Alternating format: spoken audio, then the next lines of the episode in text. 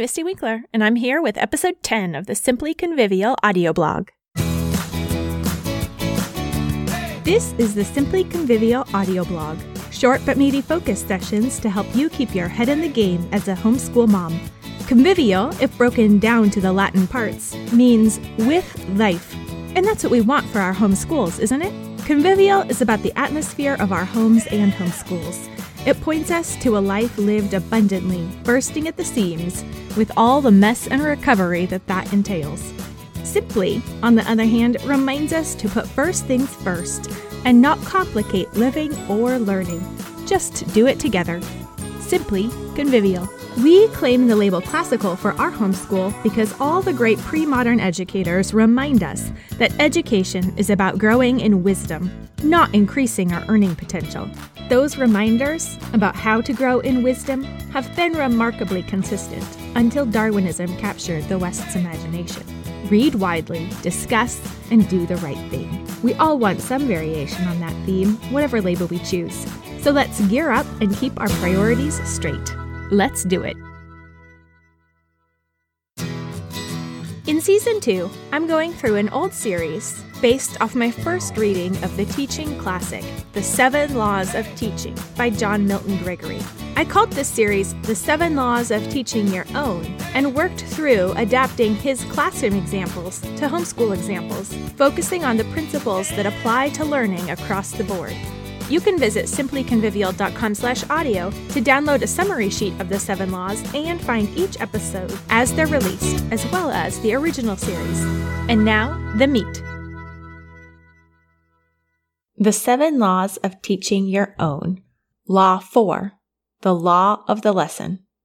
One thing that John Milton Gregory says in the Seven Laws of Teaching is that the work of education, contrary to the common understanding, is much more the work of the pupil than of the teacher. Gregory's goal for a teacher is neatly contained in this paragraph from the introduction. The teacher, with these principles clearly in view, will observe more easily and estimate more intelligently the real progress of his pupils. He will not be content with a dry daily drill, which keeps his pupils at work as in a treadmill, nor will he be satisfied with cramming their minds with useless facts and names. He will carefully note both sides of his pupil's education and will direct his labors and adapt his lessons wisely and skillfully to secure both the ends in view. Let's hear what he has to say so that we can grow in wisdom and skill. Law number four, the law of the lesson. The truth to be taught must be learned through truth already known. Gregory begins with a defense of his position that children possess the innate ability to think, which I will simply assume and not summarize. If you aren't sure if your children are able to think, then you'll just have to read this chapter yourself. He writes, the law of the lesson has its reason in the nature of the mind and in the nature of human knowledge. First, the nature of the mind. The mind connects thoughts through graded steps and linked facts. Each mastered idea is equipment with which to continue on in fresh advance. Second, the nature of human knowledge. Knowledge is organized and connected inherently. It is not simple and independent, loose facts. Each fact leads to and explains the new. The old reveals the new. The new confirms and corrects the old. So in teaching, our goal is to lead the student by such gradual steps that the student, quote, who has mastered one lesson knows half the next. He writes, it is a serious error to keep the studies of the pupils too long on familiar ground under the assumed necessity for thoroughness. Only deeper understanding, new lessons, should be sought when covering old material. Yet, he says, you must also have mastery of the old before you can proceed to the new. Quote, imperfect understanding at any point clouds the whole process. Of course, we must also keep in mind that mastery is a relative thing, for no man actually possesses true and complete mastery of any subject or skill. So what we are seeking is wisdom in our own particular situations, with our own particular children. The best way to teach new through the old is through metaphor, for all figures of speech are but so many attempts to read the unknown through the known. Metaphors are attempts to flash light from the old upon the new. Each person tends to use objects and language and concepts from his own vocation as his metaphor flashlight as his familiar key to unlock or grasp the mysteries of that which is unfamiliar. Be aware of this and try to use metaphors of the children's world and not of worlds that they do not know. Here again is the law of the language. The difficulty in answering children's questions lies not in the complexity of the question or the answer, but in the children's lack of experience and vocabulary upon which to draw an explanation. Gregory writes, Oftentimes, past acquisitions are considered goods stored away instead of instruments for further use. So whatever they have learned previously, we can use as tools to help them learn what is next. Applications to the homeschool. This is a law that demands once again that we pay attention to our own children and our own situation, not applying a one size fits all system and not simply moving briskly through material, heedless of our children's comprehension or ability. The child's learning matters more than getting through a book in a certain amount of time. It will take attention and thought and wisdom to determine what each child needs when. Is he ready to move on to the next math lesson? Should I continue with the drill? Does he need more of a challenge or more review or a break or a new approach? There are never easy answers to these questions. This law is more about insisting that we recognize these questions and deal with them than about giving easy answers to our particular circumstances. It is a reminder of the way we can explain things, anything, to our children. We can't just begin speaking about something that they have no concept of and expect them to catch on. We need to begin by making a connection that they already have and then leading them out from that place into the new place, the next place on the itinerary.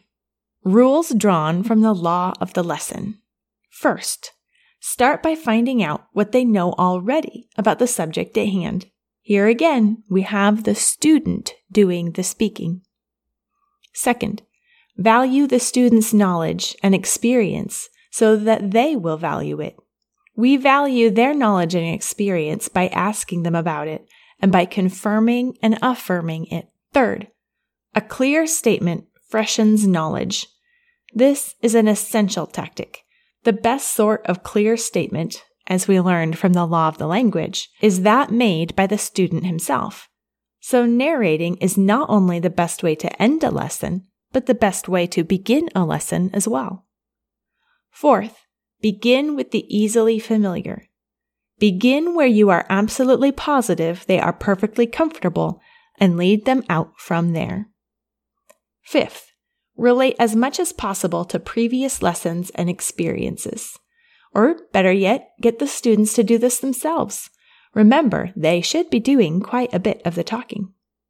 Sixth, arrange the progression of the lessons so that it is easy and natural. Or for us, choose books and materials that are already arranged in this way for us. Seventh, proportion steps and lengths of lessons to the frame of your student. You have to know and teach individuals as individuals. One size never fits all. Eighth, use illustrations from common objects.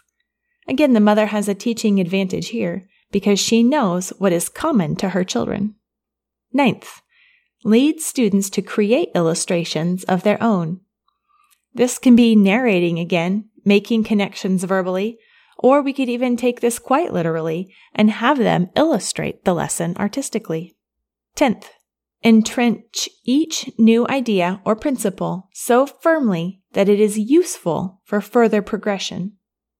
Every step of knowledge truly gained will become a tool useful in gaining more knowledge. 11th, have students use the knowledge they possess to solve problems, which are unknowns. This seems tricky to think up on the spot or generate ourselves. A little planning might be helpful for this step. as well as choosing materials that have such application problems already created for us. Twelfth, make every advance clear and familiar.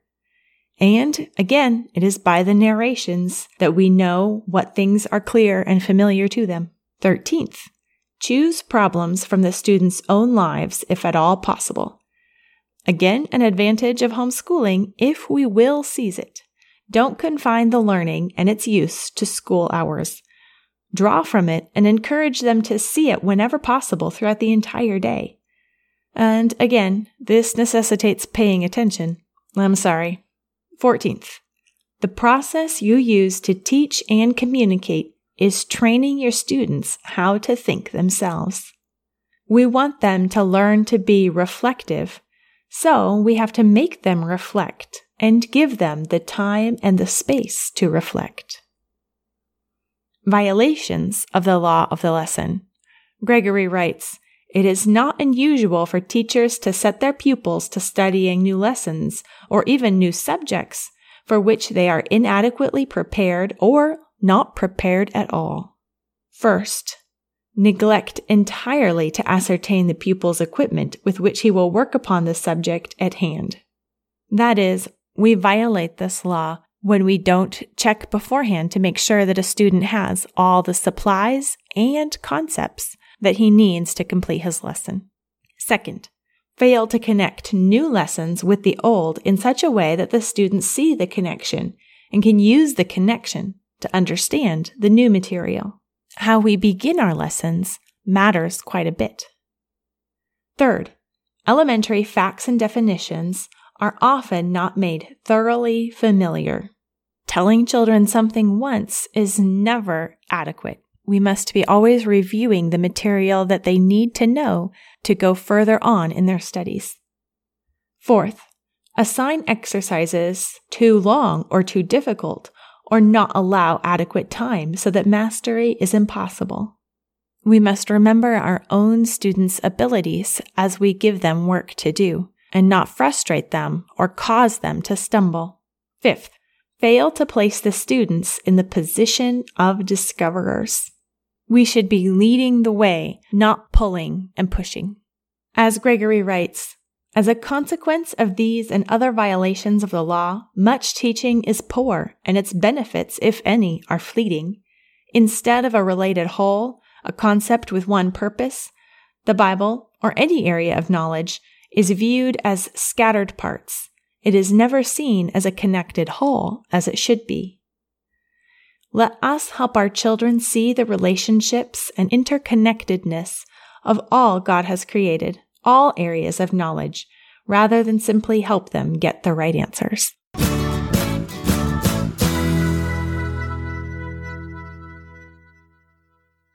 And now it's time for the Simple Sanity Saver, a homeschool audit. The next section in the homeschool audit guide is an audit of your schedule. There are prompts here in the free guide to look at the overall schedule of your year, of your week, and of your day.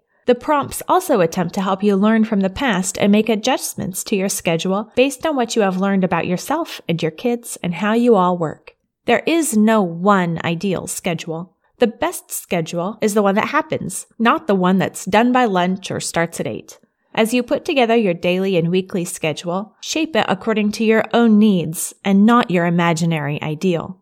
Are you allotting enough time for your work? Are you planning on lessons taking a certain amount of time because that's the ideal? Or because that's actually how long it takes you and your kids? Your schedule has to be realistic and take into account the whiny toddler, the diaper changes, and the broken washing machine. Always budget plenty of extra time or you will always be scrambling. To work through your own homeschool audit with all the prompts and some practical processing and application ideas, go to simplyconvivial.com slash audio for the free homeschool audit guide. Thank you for listening to the Simply Convivial audio blog. If you enjoy this podcast, please leave a rating and review on iTunes. This helps the iTunes algorithm know that it should share it with others looking for homeschool inspiration. And if you haven't already, head on over to simplyconvivial.com slash audio for links to the latest episodes, the homeschool audit download, and to sign up to get the show notes by email every week. Remember, Education is repentance. Repent, rejoice, repeat.